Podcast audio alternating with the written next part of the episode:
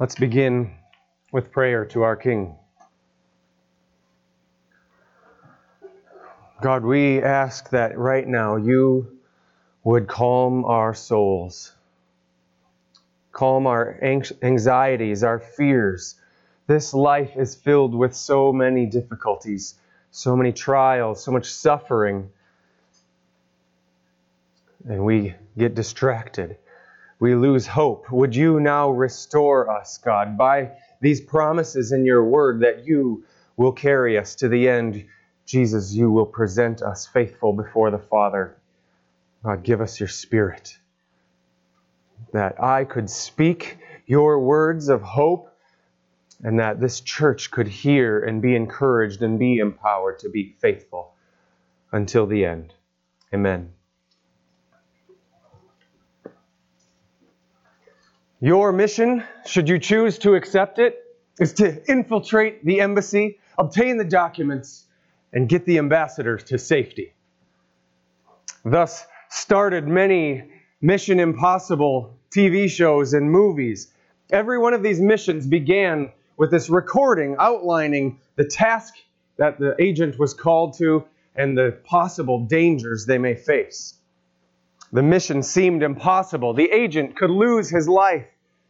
And because of the highly sensitive information involved in the mission, the recording would warn the agent, as always, should you or any of your force be caught or killed, the secretary will disavow any knowledge of your actions. This message will self destruct in five seconds. Good luck. And then, as the agent walks away, the recorder goes up spontaneously in a flame. The life of a secret agent is a dangerous and lonely experience. Nobody can know who you really are. You can't get close to anybody. If you're caught, your superiors will deny any knowledge of you. You need to keep what is told to you in secret a secret.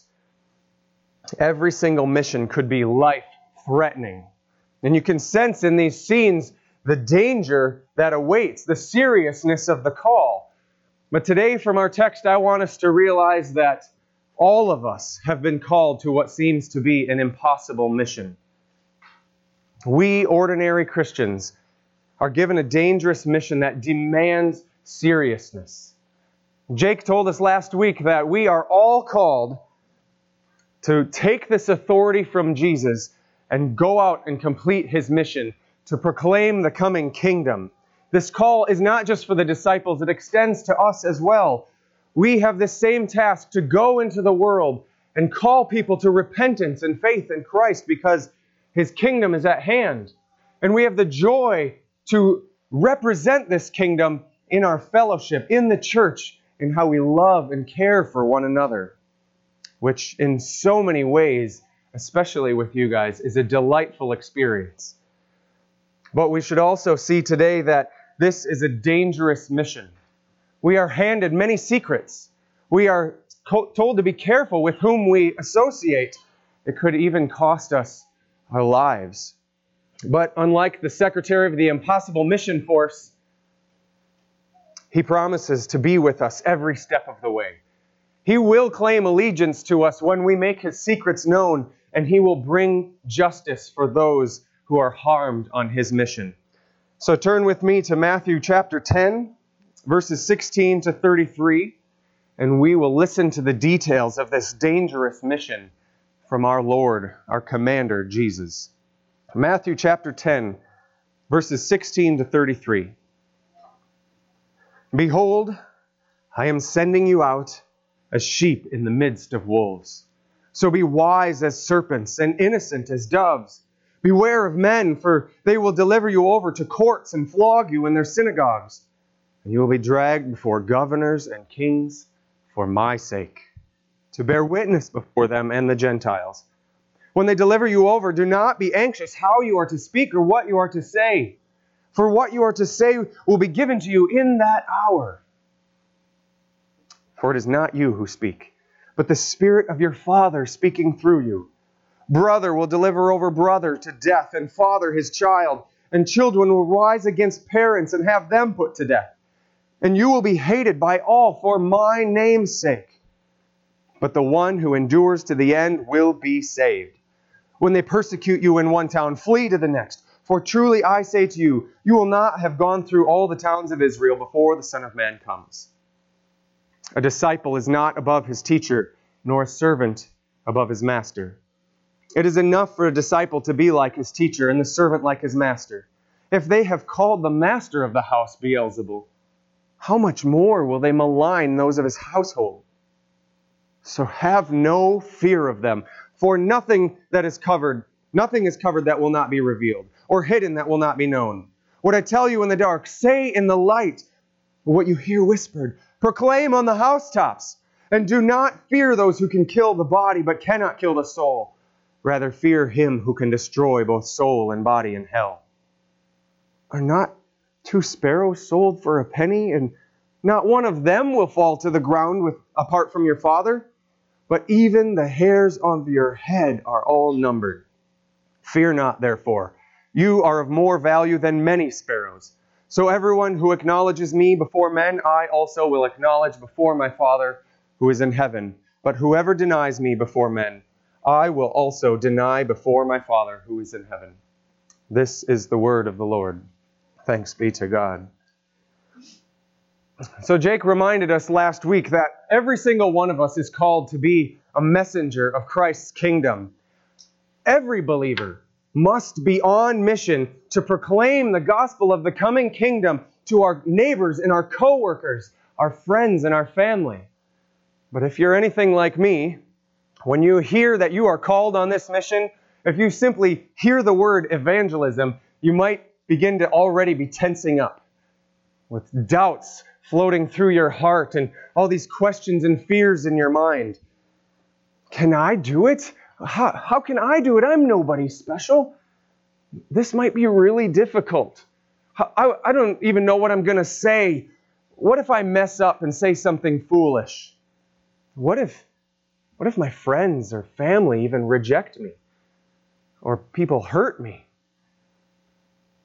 But if you're in this boat with me, you're in good company because the disciples had the same fears. They had these same types of questions, but we also have the same good king as our guide to walk through us with walk with us through these trials. So Jesus gives this command to the disciples, tells them, "I am sending you out," and he outlines the mission for them and gives them encouragement for the way. And the main thing he'll have us take away from this warning and these encouragements is not to be afraid of this dangerous calling because God is with us. That is our main idea this morning. Do not fear this dangerous calling, for God is with you. As agents receiving our commissioning orders, we're going to receive this text as well in three parts.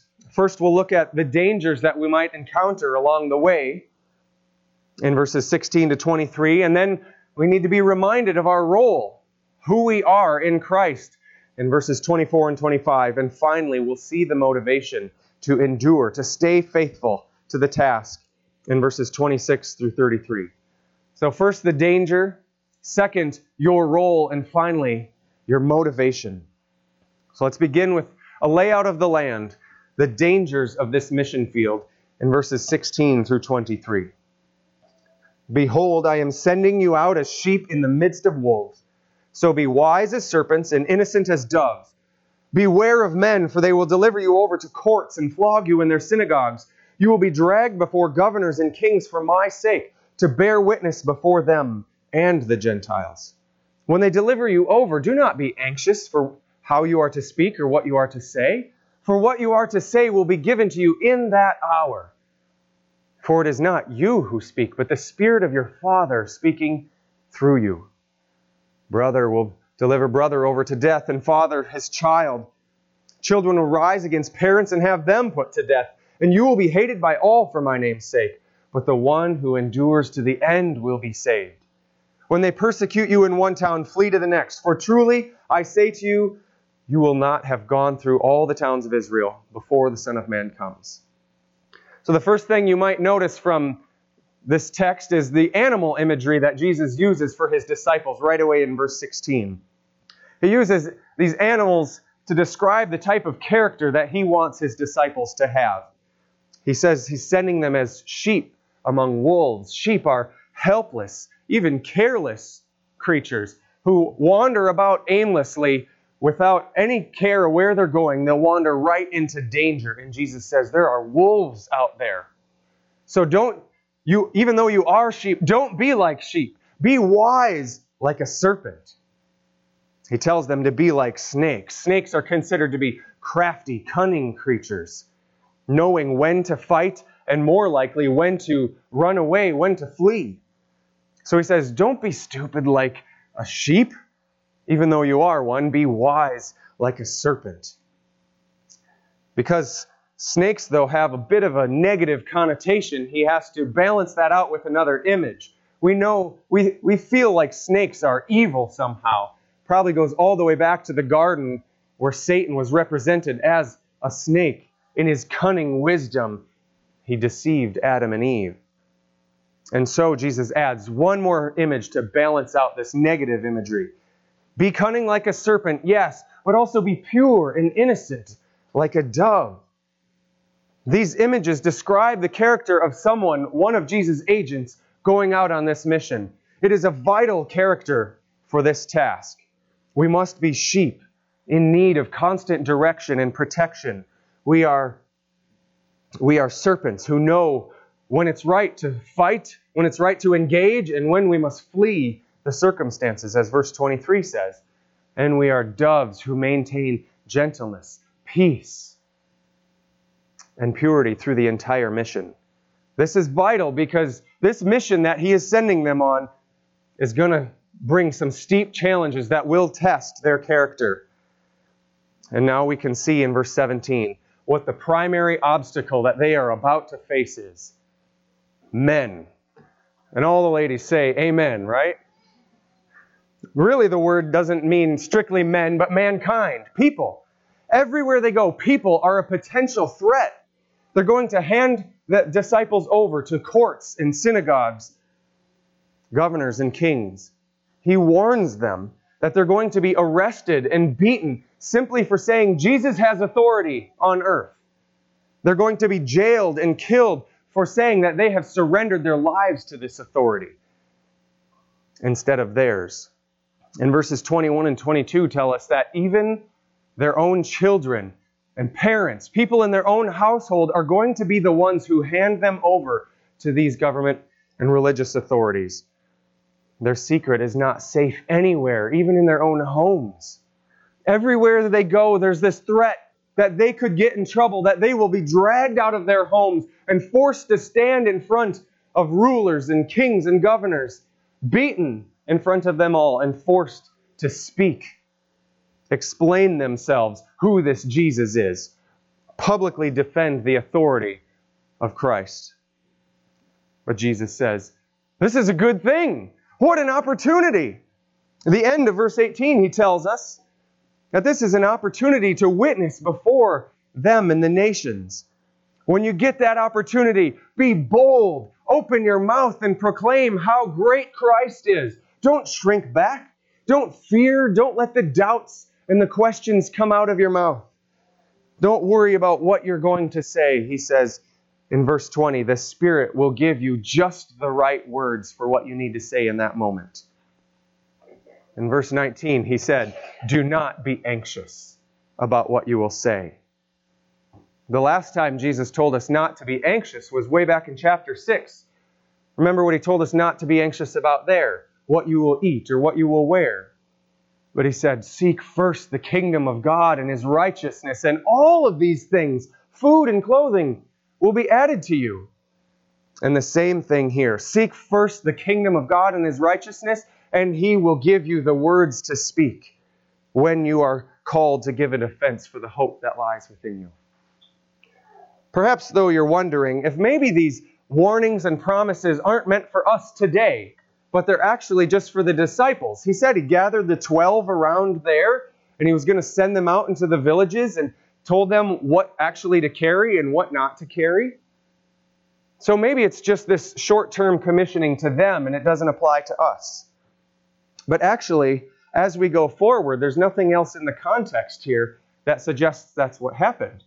after we get to the end of chapter 10, we don't go into a story about how they went into the villages. In fact, there's many hints that Jesus expected this to be the life of Christians as long as it takes until he comes back. So Jesus said they would be brought before kings. But we don't see this happen until the end of the book of Acts, where Paul goes before Felix and Festus. Jesus promised the Holy Spirit would be in them to guide them, but we know this doesn't happen until after the resurrection and the ascension of Christ. All of these sufferings and deaths for Jesus and his disciples don't come until much later. So it seems like Acts is the beginning of the fulfillment of this, but it carries on in various waves throughout history. The destruction of Jerusalem, the fall of Rome, all kinds of times in history where persecution came heavy on the church, and we were forced to figure out will we stay faithful?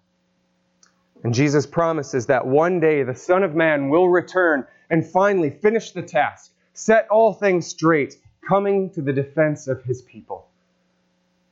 So we can see we are called to the same mission. Jesus is sending every one of you into the world to proclaim the coming kingdom and how do we prepare for it other than seek first the kingdom and his righteousness? And he will give you his words. Where has God placed you in this life that his spirit will be able to speak through you to tell of his coming kingdom? If you trip up on your words or you don't say anything in, in your fear, don't be discouraged. Just seek again the kingdom and his righteousness. The more you seek him, the more you're satisfied in Him, the more He will give you an audience to proclaim His authority. It could potentially be a fearful situation, but God will be with you by His Spirit to face these trials. Now, after hearing of these dangers, you might be thinking, why do we even need to do it this way? He says, He promises us suffering. Why? Why do we have to suffer? Isn't there another way we can go about this? Can't we just all celebrate and be joyful together and life will be great and that will draw people into the kingdom? But Jesus reminds us of our role, so we do not need to fear because we are following in the footsteps of our Master. In verses 24 and 25, Jesus says, A disciple is not above his teacher, nor a servant above his master. It's enough for the disciple to be like his teacher and the servant like his master. If they have called the master of the house Beelzebul, how much more will they malign those of his household? So already we've seen in chapter 9 Jesus accused of casting out demons by the prince of demons, Satan himself, or Beelzebul is another name for him. And these accusations will continue. We'll see a couple more times that he is accused of working for Satan but it will actually get far worse than simple slander towards him. He is going to suffer greatly for sinners. He will be denied by his own friends, handed over by his brothers, just as he predicted, to the religious and government authorities. He'll be beaten, spat upon, mocked, whipped, abandoned, hung on a cross, stabbed in the side, and laid in a tomb. but this was all for our good. There was no other way to obtain salvation for sinners. This is what we deserve in our sin. So he had to suffer this in order to redeem us. the night before he suffered, he prayed in agony to the Father, sweating drops of blood. Can't there be another way? Where are you, Father? Please find another way. But he knew that this was the only way. God's wisdom is not the world's wisdom. This is the only way He will receive the most glory and we will receive the most joy. Through death comes life, through suffering comes greater joys. For the joy set before Him, Christ endured the cross. If we are going to be like our Master, for the joy set before us, we will endure many sufferings. Because we are his disciples, his servants, he said we should expect the same. It is our role. This is the pattern of Christians throughout the Bible. Paul said in 1 Corinthians 11, chapter 1, Be imitators of me as I am also of Christ. And he's not just saying, Be nice like I am nice to others, as Jesus is, as I am being kind like Jesus was, but he's saying, like he did to the Colossians, I rejoice in my sufferings for your sake.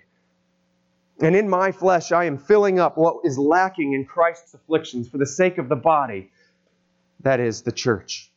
It is for the good of the church for us to suffer like our Master did. Peter encouraged the saints in Rome to endure suffering by saying, For you have been called for this purpose, since Christ also suffered for you, leaving you an example to follow in his steps. Suffering is the call of the Christian because it gives us a unique platform to proclaim his power, his authority, his sufficiency over everything in our weakness. And the church father Tertullian said, The blood of the martyrs is the seed of the church. Suffering forces us to be less content with this world, less satisfied with the things I have in this world, and more bold in my desire for Christ to come. Now, please, Jesus, come back and rescue us. And to warn others boldly, He's coming soon. God, please send Him soon. Yes, it's going to be difficult. If you haven't experienced much suffering yet as a Christian, today seek the kingdom and his righteousness and prepare yourself because he promises it is coming your way. There is no other path of sanctification. There's no other path of spreading the gospel to the ends of the earth. Your role as an ambassador of King Jesus is to proclaim his reign before people who could possibly hurt you. And to do it in circumstances where you are weak and in pain and suffering. But this is the job we signed up for when we surrendered our lives to the King who himself suffered. But this is also not a job without hope. There are many joys promised to us and so we've seen the dangers and we know our role, but we wonder, how can we do this? How can I possibly, in my weak, frail flesh, endure to the end when life is getting so hard? It's scary to embark on this dangerous calling, but here Jesus, in verses 26 to 33, provide our motivation to persevere to the end. So have no fear of them. For nothing is covered that will not be revealed, or hidden that will not be known. What I tell you in the dark, say it in the light. What you hear whispered, proclaim on the housetops. Do not fear those who kill the body, but cannot kill the soul. Rather, fear him who can destroy both soul and body in hell. Are not two sparrows sold for a penny? And not one of them will fall to the ground apart from your Father, but even the hairs of your head are all numbered. Fear not, therefore. You are of more value than many sparrows. So everyone who acknowledges me before men, I also will acknowledge before my Father who is in heaven. But whoever denies me before men, I also will deny before my Father who is in heaven. After hearing of this call, this dangerous call, and its dangers, surely the disciples are thinking, I don't really want to accept this mission. I'm not sure about this. I'm quaking right now, Jesus. What do you have to help me through this? And so, three times in this section, he says, not to be afraid. Three commands do not be afraid provide three motivators to endure to the end. First, God guarantees victory for his kingdom. What seems covered or hidden will be brought to the light, it will be made known to everyone whatever injustices you see in the world, whatever you feel has been a secret attack against you, God will bring it to light. This and this secret message that he hands to you, he says, proclaim it everywhere. He guarantees this mission will be successful. The gospel will go to the ends of the earth. God will accomplish it himself. The question really is are you going to be one of the faithful ones? that he uses to accomplish this mission. He's not asking you if you're qualified. He's simply commanding you to trust Him to work through you as He achieves it Himself. The second motivator then addresses this question Will you be faithful? With a warning in verse 28 Whom you fear reveals where your kingdom allegiances lie. Yes, it's a dangerous calling, it's a, a fearful mission. But do you know what's more dangerous? Facing the holy God of the universe on Judgment Day. That is going to be a terrible and fearful day. That day, it will be far too late to turn your life over to Him. He will bring justice for you, to you, against your sin. Both body and soul will be in anguish forever in hell. Far worse than this light momentary affliction of suffering in this life will be the eternal suffering in hell forever. Stay faithful, my friends, even when your bodies fail, when your friends and family abandon you, when you face the shadow, the valley of the shadow of death. Stay faithful. Then finally, Jesus returns to a positive motivation in verses 29 to 32. It's not all scary. He says God cares for you. He is aware of every single movement in this world. He knows if a little bird insignificant little sparrow falls from the sky and lands on the ground. He knows when that happens. He knows when where every single electron is floating around every single atomic nucleus. He knows where every galaxy in this universe is. And people were always the point of it all, the crowning achievement of it all. He cares for his people. He cares so much for you that He knows exactly how many hairs are on your head. Fortunately, the amount of hair on your head doesn't reveal how much He cares for you. So, unlike the secret agent who is caught or killed on his mission, who will be denied by his superiors, Jesus' disciples, when they are caught or killed on his mission, will be defended by God Himself in the courtroom of suffering where you proclaim your hope and your trust and your surrender to Christ, you will be welcomed by God into his caring arms. He promises he will come to your defense and one day he will make things right again. But don't forget, be warned, as verse 33 says, if you continue to put your hope in earthly comforts, if you seek first the comforts, the securities, the approvals of the people in this world, he will have no place for you in his kingdom. This is a serious, dangerous call with massive consequences for every one of our lives. Count the cost before you just dive in and say, I want to be part of this church. I want to be part of the kingdom of God. It could cost you your life. But God promises to reward those who are faithful, who face these trials, trusting Him and persevering to the end. We've seen in three parts this the dangers of this mission and our role to face them like Jesus did. And we've been given the motivation to endure to the end. And now I'll just take a couple minutes to send you away with even more confidence in God and His promises for you. Our main point today is do not fear this dangerous calling, for God is with you. Because God is with you. He is certainly able to sustain your faith. You will endure suffering. Your identity is a fellow sufferer with Christ. But God promises victory. And let's focus on our last couple of minutes on that phrase God is with you and how he will bring that victory. There's a few things I'll just go back into the text to point out and show how God is orchestrating the success of his mission through you, and it should embolden our witness. First, look at verse 16. Jesus says, I'm sending you as sheep in the midst of wolves. This is a little confusing because you don't have to read too far back into chapter 9, verse 36 to see Jesus call us his sheep there. And how did he do it? He said he was had compassion on the crowds as he looked out and saw all the helpless and harassed people. He said, "Where is their shepherd?"